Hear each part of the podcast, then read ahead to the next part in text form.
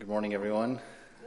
All right. Well, we're right in the middle of our youth camp. I don't know how many of you know, but we've been having about 20 kids living here at the center for uh, 24 hours a day, except for the weekends, for the last two weeks. So if you see any uh, people walking around with kind of a stunned look of, of exhaustion, that might be the reason why. it's been a real treat, actually. It's really quite a life that's given to this place with that chaotic, crazy, open investigation into being alive that's that's in a kid. You know, the, and it seems like the more you let them run, the more they run. You know, it's like on Friday we went downtown to D.C. and we did a, uh, at least my group did a mall walk. So we walked all the way from the Washington Memorial up to the Lincoln Memorial and around and back. And it's hot outside, you know, and we were walking a pretty good clip to cover that distance in, in our two and a half hours. So we got up there. We were riding the subway back. You know, the, all of the counselors are, you know, doing their best to sit upright in the chairs on the on the train. And what are the kids doing? The kids are hanging from the holding bars, having a pull-up contest to see who can do the most pull-ups. And then when get back here, we, we put dinner on, and then it's you know it's almost nine o'clock at night, and they decide that, that, that tag, they're going to play a game of freeze tag in the basement. So we got 20 kids, you know, chasing each other all around the, the, the chairs down there and running around the poles. And all the adults in the room sitting at the table with their forks kind of halfway to their mouth, like, is it possible? where, where is that infinite fountain that they found of energy? Anyway, it's been a great time. And so, uh, you know, we have. Uh, I was going to invite anybody to stop by, but that might not be a good idea. But if you'd like to bring uh, some food, or if you want to bring a snack or something, or help with a class, uh, talk to one of the swamis. And uh, if we don't have room this year, certainly next year, we'll be taking up uh, a, a, a, good list for helpers for next year. Now, this morning, um, you know, more than ever, putting this lecture together. more than ever, I wish I could sit in, in, in the chair down there and, and give this lecture because uh, it's a challenging subject. And, you know, as like any time we approach the scriptures, it's like we have to hold ourselves up, you know, and, and compare ourselves to what's being said and, and analyze our own minds and our own lives. And uh, I always have to retreat to that understanding, you know, that I'm, I'm, I'm a cheerleader. that really I see that as my role in being a swami. Some swamis are you know leaders and gurus, and they're up there uh, you know with their own experiences, telling you what it is and how it is.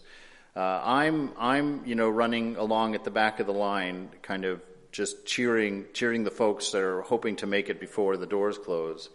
Um, and so it's with that spirit that I put these things before you this morning, kind of as a as a co-student with you and a fellow seeker and uh, hopefully, you know, we can we can move ourselves closer to that truth and closer to that understanding of our nature inside. I'd like to start, of course, with a poem by Hafiz. He was a Sufi poet, I think from the 1500s. It's either the 1500s or the 1200s. I get them mixed up with Rumi. But anyway, this poem's called Not with Wings. Here, soar, not with wings but with your moving hands and feet and sweating brows, standing by your beloved's side, reaching out to comfort this world with your cup of solace drawn from your vast reservoir of truth. Here soar, not with your eyes and senses that turn their backs on the earth's sweet stumbling dance which needs you. No, here love.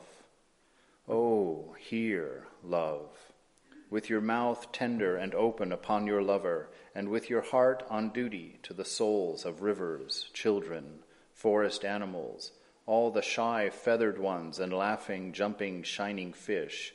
O hear, pilgrim, love, on this holy battleground of life, where there are bleeding men who are calling for a sacred drink, a gentle word or a touch from man or God. Hafiz, why just serve and play with angels? They are already content. Brew your knowledge well for men with aching minds and guts, and for those wayfarers who have gained their rare, courageous thirsts that can never be relinquished until union. Hafiz, leave your recipes in golden drums and tie those barrels to the backs of camels who will keep circumambulating this world, giving nourishment to all the tender, wondrous spheres. O oh, hear love. O oh, love, right here. Find your happiness, dear wayfarer, with your beautiful lips and body so sweetly opened, yielding their vital gifts upon this magnificent earth.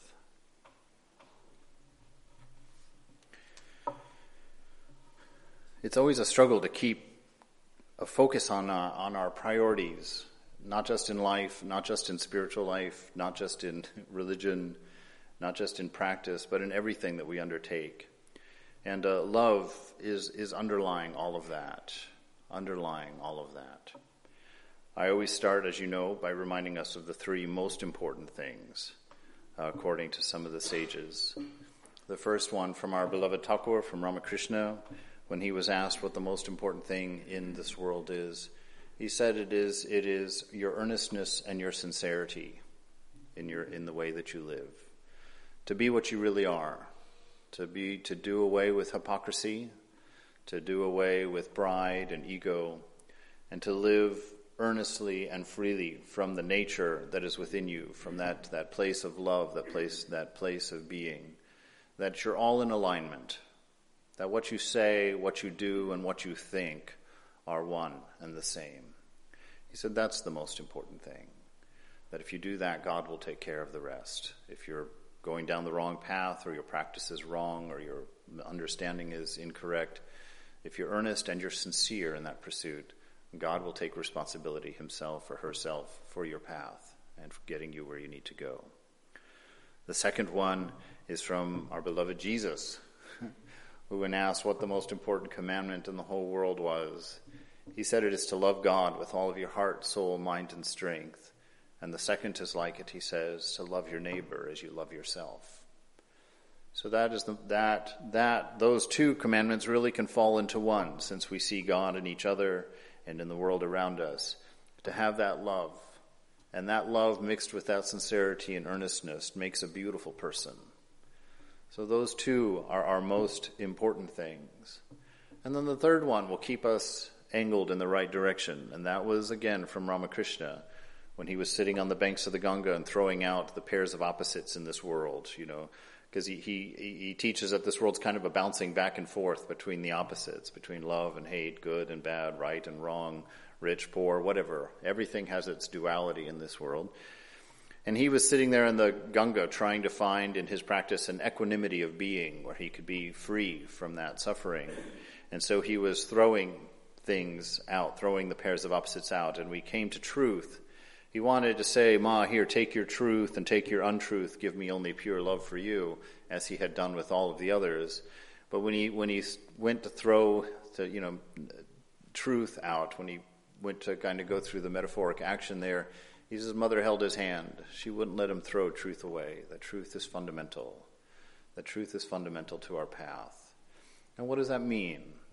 Truth really, again, mixed with your love and your sincerity and, and, and your earnestness, it again refers to an alignment. A person, a person who's living in truth means that their very nature, which we know from the scriptures, both the, many of the world's scriptures actually, not just, not just the Hindu scriptures, that our nature is love that we're created in the image of God, that what we are is, is love and its manifestation, and to live truthfully is to have everything that we do, everything that we say, and everything that we think come from that place, from that understanding of a universal love, of seeing ourselves and others, seeing that God which is present within us, which is beating our heart and causing us to breathe, that we recognize that in the eyes of everyone and everything around us and to live accordingly. That's truth. That's to understand truth. In this place, if you're here for the first time this morning, that's the goal of this place. That's the ideal of this place. Here, life is religion, and the way that you live is your practice. There's no delineations, there's no modular aspect that from this time to this time is your practice, and from this time to this time is your secular period, and this time to this time is your work and your job. No, it's all your practice. All of it is your spiritual life. This life is spiritual by nature. Because you are spiritual by nature. You know, this body grows old and it dies. All of us are witnessing that, some in fun ways and some in rather challenging ways, but we're all learning that. But us, that heart, that love, which is here looking out through these eyes and listening through these ears and learning to use this body and training itself how to take, take advantage of all of its capabilities. That self which is within, it's the same self in each of us. That self is, is here to be expressed purely and freely, and for you to support each other in that endeavor, for you to use each other as a petri dish, as it were, a laboratory for learning how to love, for learning how to give, and learning how to care.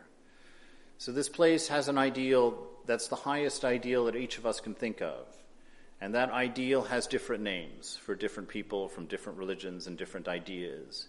But if you open your mind and stretch your mind, you can see your ideal here, regardless of the face on this statue or the face in the picture. There's one ideal for all of us by many names. And you can take that ideal and name it what you like, and you can call it what you like. Only strive to reach it, strive to be it. So this place exists for that. Uh, I'm saying all of this because it came to mind while I was sitting there. And so I, I try on, whenever I get up and lecture, to try and, and be obedient to what I feel like gets dumped into my head. This notion of the purpose of this place, because uh, you know sometimes we get confused about what this place is or what it's about, and it's not the same to everybody, obviously. So everybody's right in that regard. But in general, this place is here to provide you help in any way that you define needing help, and for you to build this place to be a support to your spiritual life, however you see that where you are, and to go forward that a Christian might be a better Christian, a Hindu might be a better Hindu, that a Muslim might be a better Muslim, and that all of us will look at love as our common ideal and talk about those commonalities, you know. And when we run out of commonalities, then we can talk about the differences. But the ideal of love is what this place is. So feel free and make this place your own. This place doesn't have a self defined way of doing things. If you need something, ask for it. If you want something, ask for it. If a class would be helpful, ask for it. You know, if a study would be helpful, ask for it. Those things. Express yourself and make this place your own. Use it. The most valuable thing that you can bring here is your spiritual practice. To come and to meditate in the shrine, to come and have your prayers here, to come and do your studies in the bookshop slash library out there, to, to leave your holy practice, your holy vibrations, as it were, if you want to talk in good California beach lingo. Leave your vibrations, put a good vibe in here for everybody to share. It does make a difference. It's investment in a place that makes it special. So invest your heart here and make this place special. So, with that in mind, let's jump into this idea of austerity. Austerity, I'll tell you up front, I'm not good at it. I've, uh, I, I, I haven't quite come to that place of equanimity. I, I prefer comfort quite often, uh, you know, and as, as much as monasticism has, has worked to train that out of me, I've done my best to, to rise to that occasion. But I'm not the ideal one for giving a lecture on austerity. So that's why I want I prefer to be sitting in a chair down there this morning as we talk about these things. I find it very challenging and very difficult and uh, and quite piercing. I have to I have to admit, spiritual life is a challenge. It's difficult, and if it isn't, you're not doing it right, probably, or or you've already attained attained your goal, which would be quite wonderful. Either way. So why? Would we want to practice austerity? Why would we do, uh, you know, uh, these these uncomfortable things or these things that that uh, you know are go out of our way to make life difficult for ourselves? In a sense, we'll talk more about a definition earlier on. But when I think of austerity, without having read these scriptures, that's what I thought about. You know, making things difficult that don't need to be difficult as a sense of practice you know, wearing your hair shirt or, you know, flogging yourself at certain times of the years or not eating certain foods for certain times and whatnot. So here's why we're going to do it. We're going to jump into a scene with Ramakrishna and some devotees sitting around uh, in his room at the temple at Dakshineshwar on the banks of the river in India. And a devotee asks him, why don't we feel dispassion toward worldly objects? Know, you know, and another way of asking is, why do we love why do we love things in the world? Why do we love all these objects? Why are we always running after, you know, the next best thing, you know, the next great phone or the next big stereo or the next new car or the next relationship, whatever it is. Why? Why don't we feel dispassion toward them? Why can't we have an equanimous feeling and be content where we are? And the Master says, because of Maya, through Maya, one feels the real to be the unreal, and the unreal to be the real. The real means that which is eternal, the supreme Brahman, and the unreal means that which is non eternal, that is to say, the world. So he's saying, because of Maya, Maya, the definition of Maya really is this. if we saw this property properly, without our, our misunderstandings about who we are, we would see God and God alone. You know, we run around trying to see God and asking people, Have you seen God? And, uh, you know, the sages are the first to say, You've never seen anything but God. And everything else that you've named it, and everything else that you've called it, and everything else that you've collected and stored is Maya, a misunderstanding. And he's saying it's because of that misunderstanding that the real seems unreal, meaning that which is not changing, that which is the self that looks out through your eyes and listens to your, to your ears, that self which is ever eternal, ever present, and ever pure, that thing seems unreal because it's still and it's, it's equanimous, it's undisturbed. And it's right up against the senses, which are exciting and flickering and colorful and smell great and taste wonderful and feel terrific and inspire beautiful things. And so we get caught up in those senses and we're pulled out into the world of the limited. And that seems real. This body seems real. This building seems real. The, the sun seems real. All of these things are what we call reality. And this quiet, blissful self loses all of that attention inside and you get caught up. You get caught up in all of those things outside. That's Maya. And so the devotee is asking, why can't we feel any dispassion? Why can't we find equanimity in there? He says his, his follow up question to that is, you know, we read the scriptures.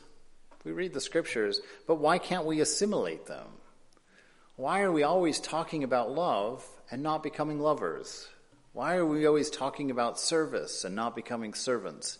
Why are we, you know, why at our, at our annual get together retreats are the same questions raised every year? You know, why is this? What's going on?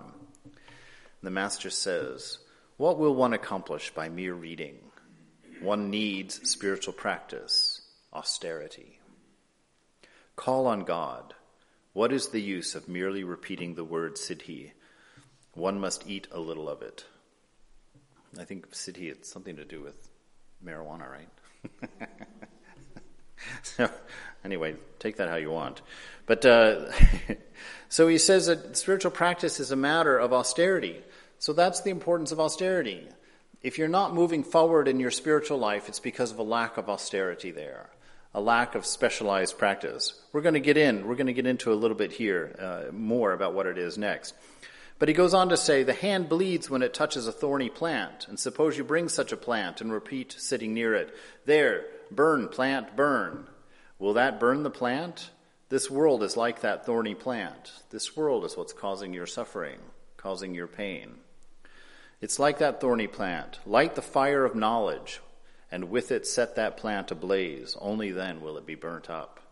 So take in this knowledge of what your nature is, your true self. Realize that there is this quiet, equanimous, ever content, ever pure self that is behind your senses, behind your mind, and only looking through mind, looking through your senses at that which is God, but misunderstanding it because it un- misunderstands its own nature. It thinks it's a body, so it sees bodies.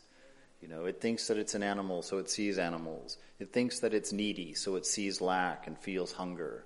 It thinks that it's that it's that it's temporary, that it dies, and so it feels fear and it feels separateness. And from that lust and greed that come through the senses, we create this whole world. Everything is based on those two values, you know, enjoyment. So he's saying you have to find this knowledge of your nature, of who you are, and then only will this discomfort and this misunderstanding of the world burn up and go away.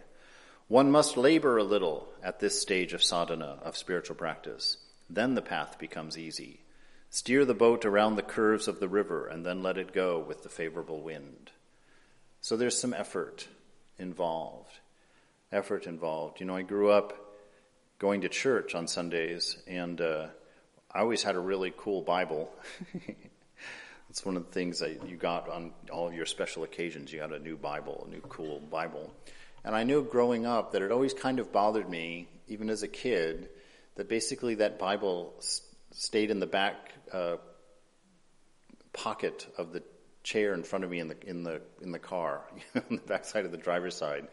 And my Bible was there, my mother's Bible was there, my dad's Bible was there, my brother's Bibles were there. like they were all in the car. They just stayed in the car, and we only took them out on Sundays.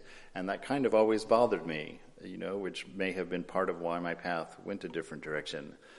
But it should bother us if our spiritual life is an afterthought, if our spiritual life is something that only occurs to us every now and then. You know, if it's not a guiding principle in the way that you're acting in the office, if it's not the guiding principle for the way you're, you're acting on public transport when you're sitting there next to folks and when you walk by people in need and when you're watching the news, if you're not, you know, discriminating with your mind the accuracy of what you're being told and what you're being fed. You know, if you're not running all these things through that filter of the knowledge of what is, what is real, what is true, that I am love incarnate, that I feel good when I do nice things because it is my nature, you know, that it feels bad when I do selfish things or, or do things from the perspective of being a body, being a limit, or being a restriction. When you do things from that place, you hurt because it's not according to your nature. It's not a big mystery, but pay attention to that.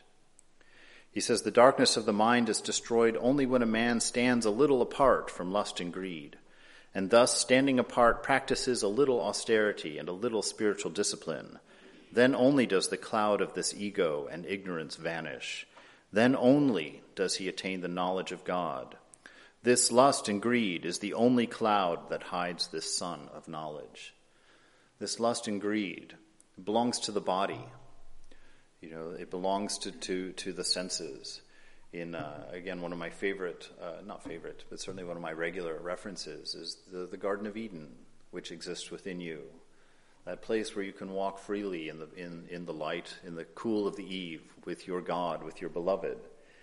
But when Eve looks at that, that fruit of the knowledge of good and evil, the first thing she says is that it, it looked pleasing to the senses. It looked good to eat, and it looked like it would bring her knowledge and understanding. And so she then reached out and ate that fruit. She went out through the senses, identified herself through the senses, identified her source of truth as being through the senses and at that point, she became a body. She became a set of limitations and restrictions. She became eternally hungry at that point and took and ate of that fruit. That made her separate from God. She got an ego, an ego that was separate from that divinity, that knowledge of self as love, as purity, as freedom, as eternal. She lost that and became a body at that moment. And then the curse which came to her, we like, you know, in, in the Christian world, is God curses her. He, he, this third party does something to her. But in reality, what she did had its own effect. Just like you put your hand on a stove, you burn. It's not that God burns your hand because you put it on the stove. It's because if you put your hand on the stove, it burns. If you live a life through the senses, you're kicked out of your inner peace. You can't feel and, and experience that inner, that inner self that, that, that place of equanimity that's ever content, that's ever free, that's ever pure, has never been born and will never die. If you live a life based on what you see and what you hear and what you think and what you feel, it's a life of suffering because you will never have enough. You're an, you're an infinite being, and for that infinite being, only infinite things are satisfying. And in this world of limitations and restrictions, there is nothing but you that is infinite. So we have to turn within. We have to let go of this idea of bodies and the idea of lust and the idea of greed. These things that make us, val- you know, give a value, make us think, make these, those two things that give value to every one of us around. Because of lust, we become men, we become women. You know, we become identified with a sexuality of any kind. Because of lust, people around us become good looking and ugly, become rich and become poor become, become successful or unsuccessful, become fat and skinny. All of those valuations, because of lust, we begin to judge one another in good shape and bad shape. Oh, she's old and ugly. He's old and ugly. You know, oh, she's young and beautiful. Contrarily, he's young, Maybe beautiful, who knows? so this darkness of the mind that sees things through that through that notion of lust and greed, you know, how important are your friends? Are they all within your within your income strata? You know, we have we have our own inbuilt caste system in this great land of ours, and it's based on money. You can only go in that restaurant if you can afford that restaurant. You can only shop in that store if you can afford that store. If you can't live in that house, then you live on the street because you can't afford that house, you know. And so we have a built in caste system because we believe in the value of greed, the value of money and we judge the world accordingly. As long as you live inside this house of Maya, as long as you live inside your senses, as long as there exists this cloud of Maya, you do not see the effect of the sun of knowledge. I'm talking about that that that that cloud layer, you know, in San Francisco, where I lived for many, many, many years. That cloud layer settles, that marine layer, and you freeze to death and then you just get on the subway and go to the other side of the peninsula, and it's like 80 degrees outside. Everybody's running around. It's beautiful.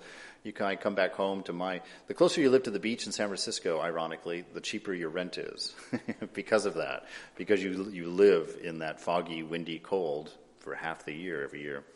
So to get away from that cloud layer, you have to get away from this idea of lust and greed. You have to understand your nature is not physical. Your nature is spiritual that you are ever free and ever pure. Stand aside from it just a little bit, he says, and do your practices then, and only then this ego. And what is ego? Ego is what happens when that infinite self, which is ever pure, ever free, ever content, presses up against that, the world of the senses, looks out through them, and begins to believe itself to be them. That's ego. That's when you're that's when you become small. That's when you become afraid because you can die and because you don't know the nature of the other. You don't know what you can trust and what you can't trust. And this world, if you poke too far in any direction, it doesn't make any sense.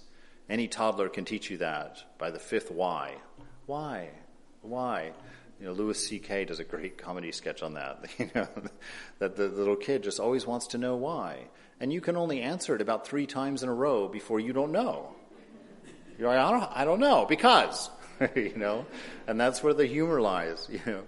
And so we stop asking, right? After a while, even a kid understands, oh, my dad's good for about three whys, and after that, he doesn't know. So we kind of have to ignore that because otherwise we have to admit we live in a world that we don't understand at all.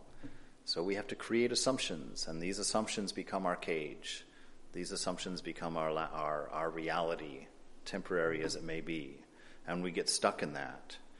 So only when you step aside, step into that, you kind of have to back into that sense of self, to your real nature, because it doesn't have any limits. It doesn't. It, it's it's everything and nothing at the same time. You know, it's not flashy and exciting. It's still and pure and free. It doesn't make any noises. It won't catch your attention. The senses are doing that. And by closing out the senses and by stepping back, eventually you back into the arms of the mother, as it were. You become one with the divine. It's not something that you have to run and chase. It's not something that you have to build or attain. It's something you realize because it's something that you are already. But you have to back into it, back in, by walking away from these other things. So we know that this darkness, that this Maya, this misunderstanding, can only be undone by austerity. So let's jump into what it means. What is this austerity? From Vedanta.org, which is put together by our mothership, the Hollywood Center in uh, LA. It says austerity in Vedanta means disciplining the body and mind in order to put them at our disposal for the realization of God. So it means disciplining your body and mind, putting the limits on them so that you can step back from them. Understand that they are not you, that you're not defined by them, that you're ever free at any moment to change your notions about them or to accept or reject notions about them, and that you can then use them, use this body and mind for your realization of your nature, for an investigation into what this world is, to poke at this world and ask questions about your experience here, and take in what you learn. Because if you are aware and if you use your body and mind in that way, you will find the truth of your nature you won't get caught in, in, in this wonderful, playful illusion that we've put together for ourselves. The real meaning of tapas, or austerity, is single pointedness of the mind and senses.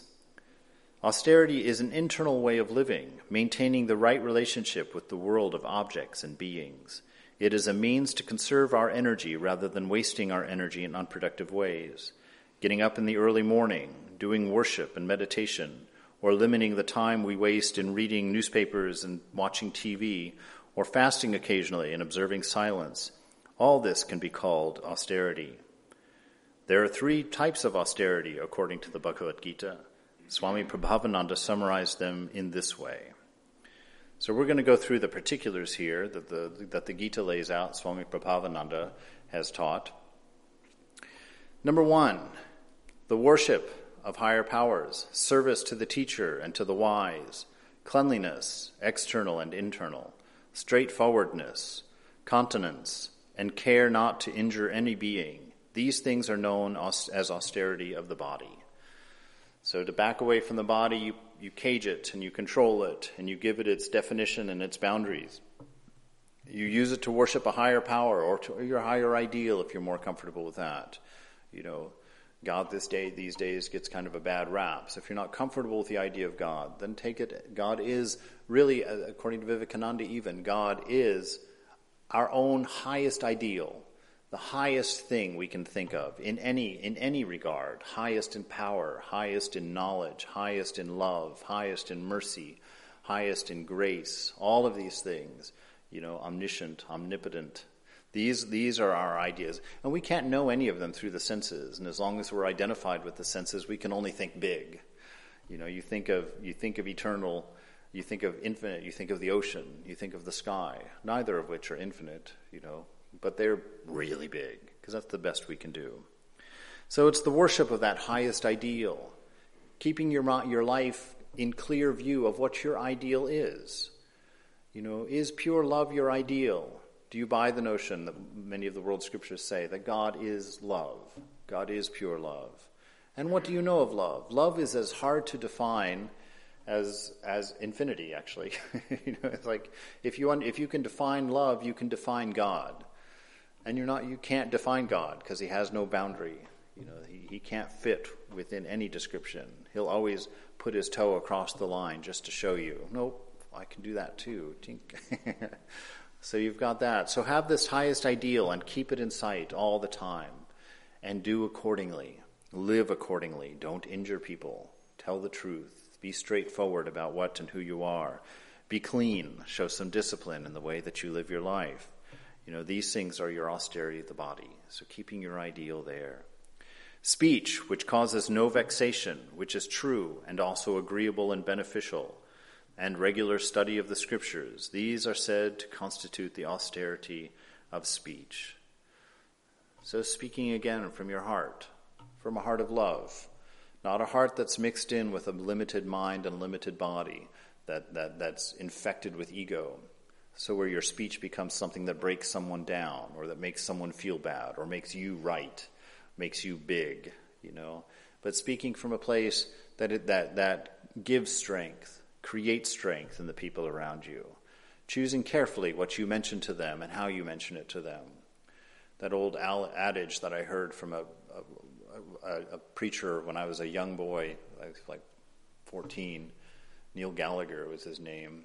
And he told me one time, you know, because uh, I had been put in charge of a bunch of kids in the youth group, and uh, I didn't do it with a great deal of finesse, and I caused a little bit of a little bit of a problem. And he kind of used it as an opportunity to teach me. He says, "You can never correct somebody more than they believe you love them." That's the austerity of speech. That's the austerity of speech. That you talk from a place of love, and that everybody walks away from your time with you thinking that you love them, that you care about them, that you're there for their good and their well being. That's the austerity of speech. Number three, the serenity of mind, kindliness, silence, self control, honesty of motive. This is called austerity of the mind. And this is the reason for your meditation and for your that period of practice when you sit and be still and just keep the thought of God in your mind, keep the thought of your highest ideal in mind. because that will give you your self-control. That will give your give you your honesty of motive. Why am I doing this? Which is something to be very careful about in spiritual life. The whys of what you do are very important and very elusive. Your mind will lie any way possible to you to get you that one more piece of cake. it will make you swear it's the last time you're ever going to do it. It will tell you that one more isn't going to matter. You've been so good all week long. You know, your mind will come up with any way possible for you to compromise. And so, without that regular practice of keeping your ideals and your eyes on your ideal in your mind and in your heart, only then can you know who you are. Can you know what you are? Can you believe what you are? Can you be true to what you are? That's the austerity of mind. So those are the three categories of austerity.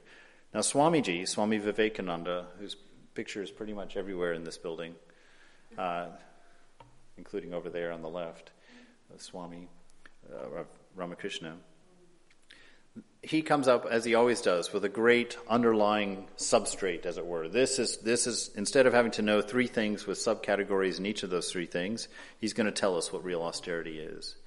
He says swami vivekananda added that one point needs to be emphasized here. We should never forget that the ideal of life is neither austerity nor renunciation nor even meditation but to know god to be illumined with one's own soul this means must never be confused with the end. He goes on to say, True, true, the power comes from austerities, but again, working for the sake of others itself constitutes tapasya, or the practice of austerity. Swami, in anger, talking to some of the monks who had, were working there. If you think any work is difficult, then do not come here. Through the grace of God, all paths become easy. Your work is to serve the poor, to serve the miserable, without any distinction of caste or color, and you have no need to think about the results. Your duty is to go on working, and then everything will follow of itself. My method of work is to construct and to not pull down. Read the history of the world, and you will find that the great soul stood the, as the central figure in a certain period or country, animated by his ideas Hundreds of people did good to the world. You are intelligent boys and girls and have been coming here for a long time. Say, what have you done? Couldn't you give one life for the service of others? In your next life, you can read the Vedanta and other philosophies. But give this life for the service of others. Then I shall know that your coming here was not in vain. Saying these words, Swamiji sat silent, wrapped in deep thought, and after some time he added, after so much austerity, I have understood this as the real truth that God is present in every soul. There is no other God besides that. He who serves the soul serves God indeed. After some pause, Swamiji, addressing the disciple, said, What I have told you today, inscribe in your heart, and see that you do not forget it. Your austerity, the highest austerity, the best practice of austerity, is your service of others. You're taking care of the people who hurt around you. You're reaching out to the people who aren't strong around you. You providing an ear to the people who are crying around you. That's austerity.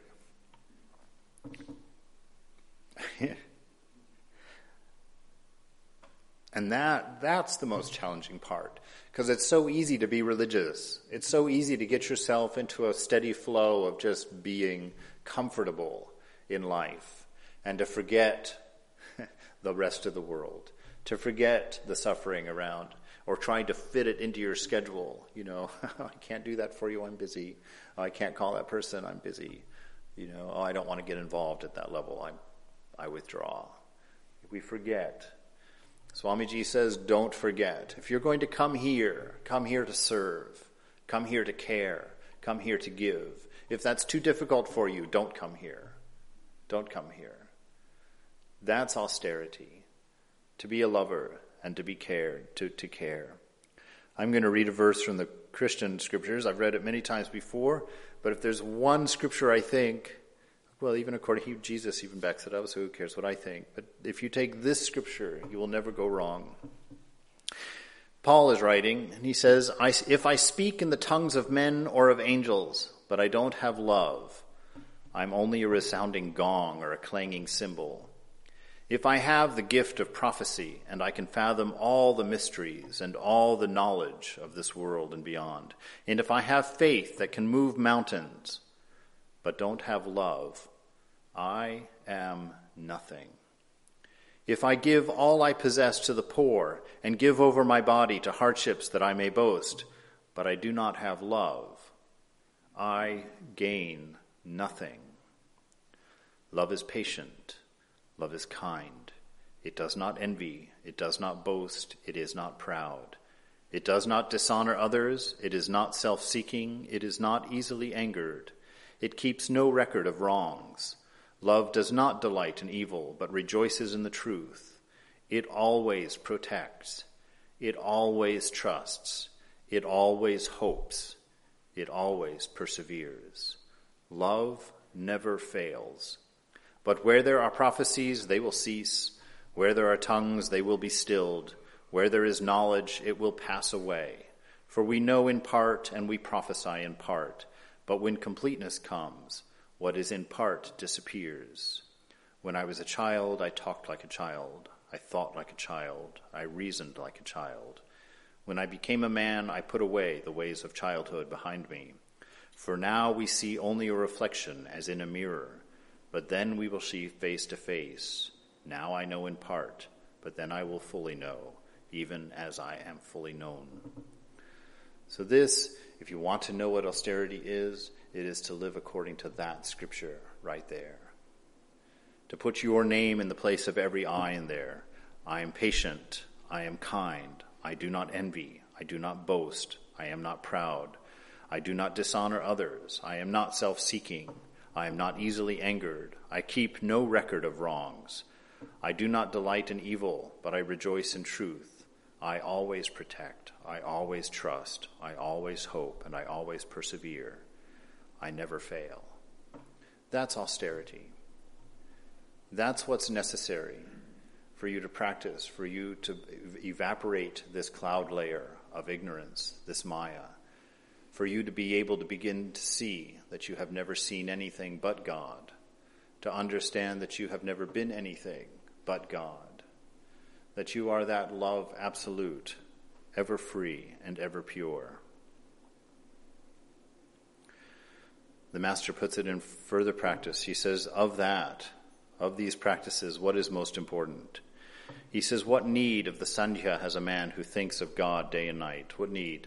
of these, these rituals and these practices. What need of rituals has a man? What need of any devotions anymore if he repeats mother's name at the, th- at the three holy hours? Rituals may pursue him close, but never can they overtake him. Charity, vows, and giving of gifts do not appeal to the Madan's mind. The blissful mother's lotus feet are his whole prayer and his sacrifice. There is a sadhu in Rishikesh, he says, who gets up early in the morning and stands near a great waterfall. He looks at the, looks at that waterfall the whole day and says to God, Ah, you've done so well. Well done. How amazing. He doesn't practice any other form of japa or austerity. At night, he returns to his hut.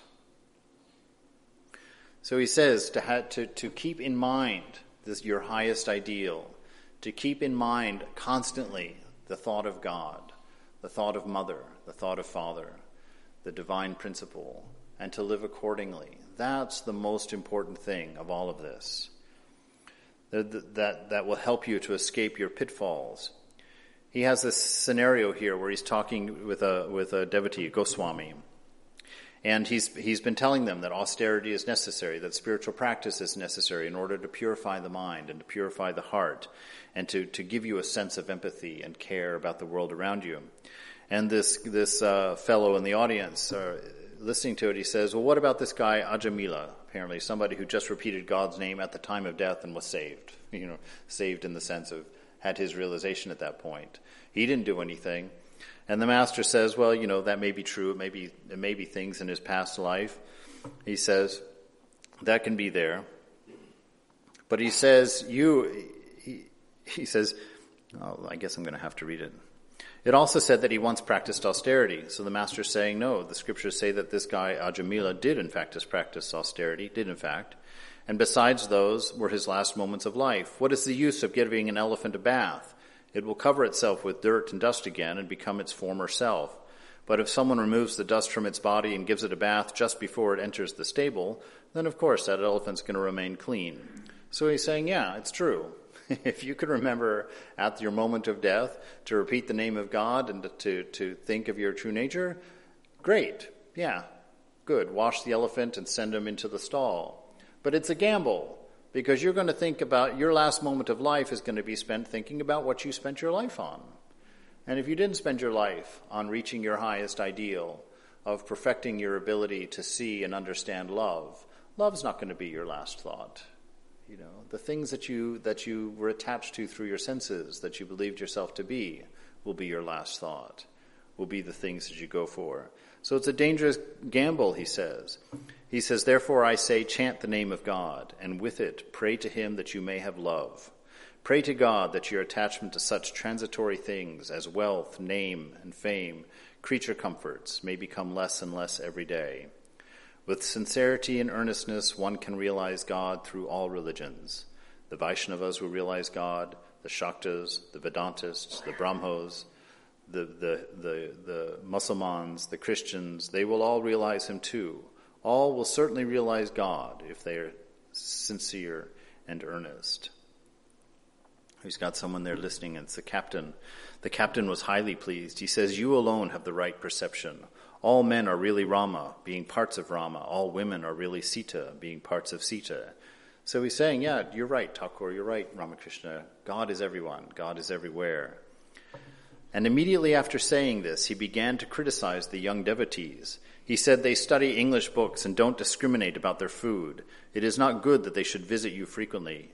You may do you harm. Hazra is a real man, a grand fellow. Don't allow those young people to visit you so much. At first I said, What can I do if they come? Then I gave him some mortal blows. His daughter laughed. I said to him, God is far away from the worldly minded, but God is very near the man, nay, within a distance of three cubits, whose mind is free from worldliness. Speaking of Rakhal, the captain said, He eats with all sorts of people. Perhaps he had heard it from Hazra. Thereupon I said to him, A man may practice intense austerity and japa but he won't achieve anything if his mind dwells on the world. But blessed is the man who keeps his mind on God, even though he eats pork. He will certainly realize God in due time. Hazra, with all of his austerity and japa, doesn't allow an opportunity to slip for earning money as a broker. Yes, yes, said the captain, you are right. But I said to him further, A few minutes ago you said that all men were Rama and that all women were Sita, and now you are talking like this. He's warning us about a consistency of being, not to be hypocrites, and to be careful about the way that you live. It's one thing to say, oh, yes, I believe that all people are God. It's another thing then to turn around and begin, begin criticizing each other. It's another thing then to turn around and start finding faults with each other. Because if in fact you think everybody is God, then where are the faults and where is the criticism? There's only love divine there. That is what God sees. There are many scriptures like the Vedas, but one cannot realize God without austerity and spiritual discipline. God cannot be found in the six systems, the Vedas, or the Tantra, but one should learn the contents of the scripture and then act according to their injunctions. The scriptures are like a grocery list, Ramakrishna says. They're not the point. Philosophy is like a grocery list. It's not the point. You can go and jump as far and as deep into it as you want because they're trying to describe infinite things. So they are infinite containers, seemingly infinite containers. And it's very satisfying to the mind to jump in. That's fine, as long as your life reflects what you learn. If you learn that God is one, then you live like God is one. If you learn that God is love, then you live like God is love. If you learn that you are created in the image of God, then you live like somebody who's created in the image of God. You speak of higher things. Your list of being is that scripture that we read from Corinthians earlier that you're kind, you're caring, that you always hope, you always give strength. Love builds up, knowledge puffs up. That's another scripture from Corinthians. So you've got to be careful. It's good to know the scriptures, only to the extent they act, that they act, actuate what you are, that you live what you learn. Knowing about them, there's nothing there for you. You will not find your freedom in knowledge of that type. You won't find your freedom in philosophy. Ramakrishna ends by, by singing a song. He says, I have surrendered my soul at the fearless feet of the Mother. Am I afraid of death any more? Unto the tuft of hair on my head is tied the almighty mantra, Mother Kali's name. My body I have sold in the marketplace of the world, and with it I have bought Sri Durga's name. Deep within my heart I have planted the name of Kali, that wish fulfilling tree of heaven. When Yama, the king of death, appears, to him I shall open my heart and show it growing there. I have cast out for me the six unflagging foes, the six passions. Ready am I to sail life's sea, crying to Durga victory. Again he sang, Dwell, O mind, within yourself, enter no other's home. If you but seek there, you will find all you are searching for. And again, though I am never loath to grant salvation, God says, I hesitate indeed to grant pure love. Whoever wins pure love surpasses all. He is adored by men. He triumphs over the three worlds. So the bottom line is that surrender, laying at Mother's feet, taking her name into your heart, and letting that highest ideal that you envision when you call her name radiate purely and freely through you. That's austerity. To remove the things from your life that block that vision, that block that infinite. To remove that refraction of the mind that sees yourself as needy and small and limited, that has to defend itself, that has to, that has to exert itself, that has to dominate others, that has to climb a ladder, has to earn more, taste more, see more, have more. To, to put away from that, to get it out of your life. To do it as a practice means to take that thing which, which, which, which causes you the most suffering. Take, take something like getting up in the morning. If getting up in the morning is difficult for you, create, a, create an austerity quote out of it. Say, for the next three weeks, I'm getting up at four o'clock, no matter what, for no reason. I'm just going to get up at four. That's a practice of austerity. And what does that do? It drags your weakness into, into the light. It makes you aware of all the things around it. You can watch the arguments that go through your mind every morning as it tries to, to convince you to lay in for just one more snooze, one more alarm. You know, you can listen to your mind as it looks at the fruit and says, "Oh, it's appealing to the senses. How warm these covers are. How comfortable this pillow is. How nice to roll over and feel that."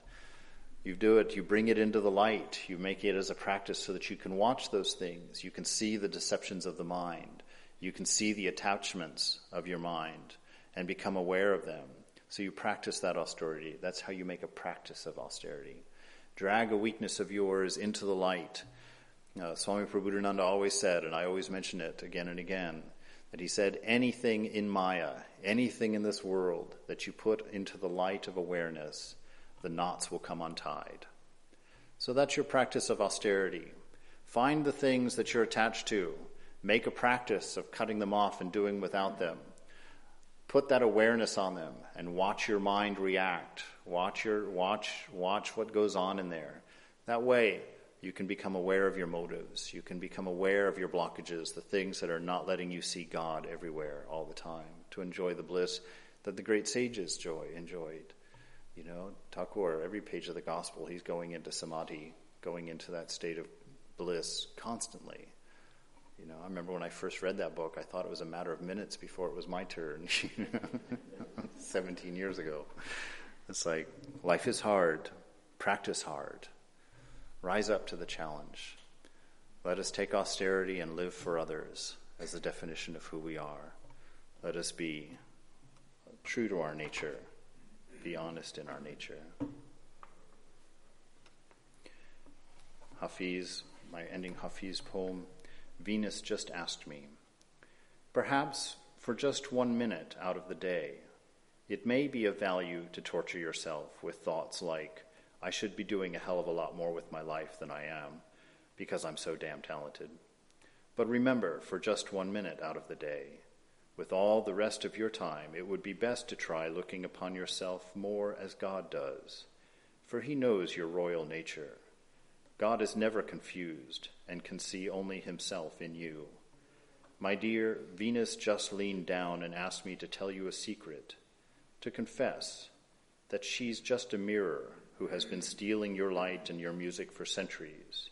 She knows, as does Hafiz, that you are the sole heir to the king. Let's take just a few minutes to reflect on these things.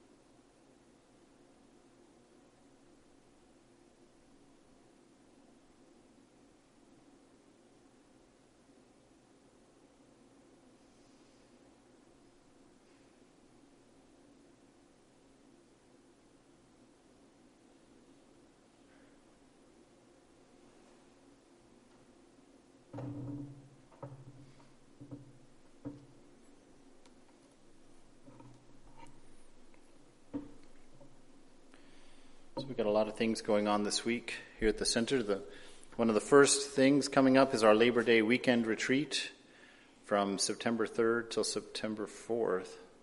Saturday, September 3rd to Sunday, yeah, one night. Uh, so uh, we've got a retreat center that we're going to. The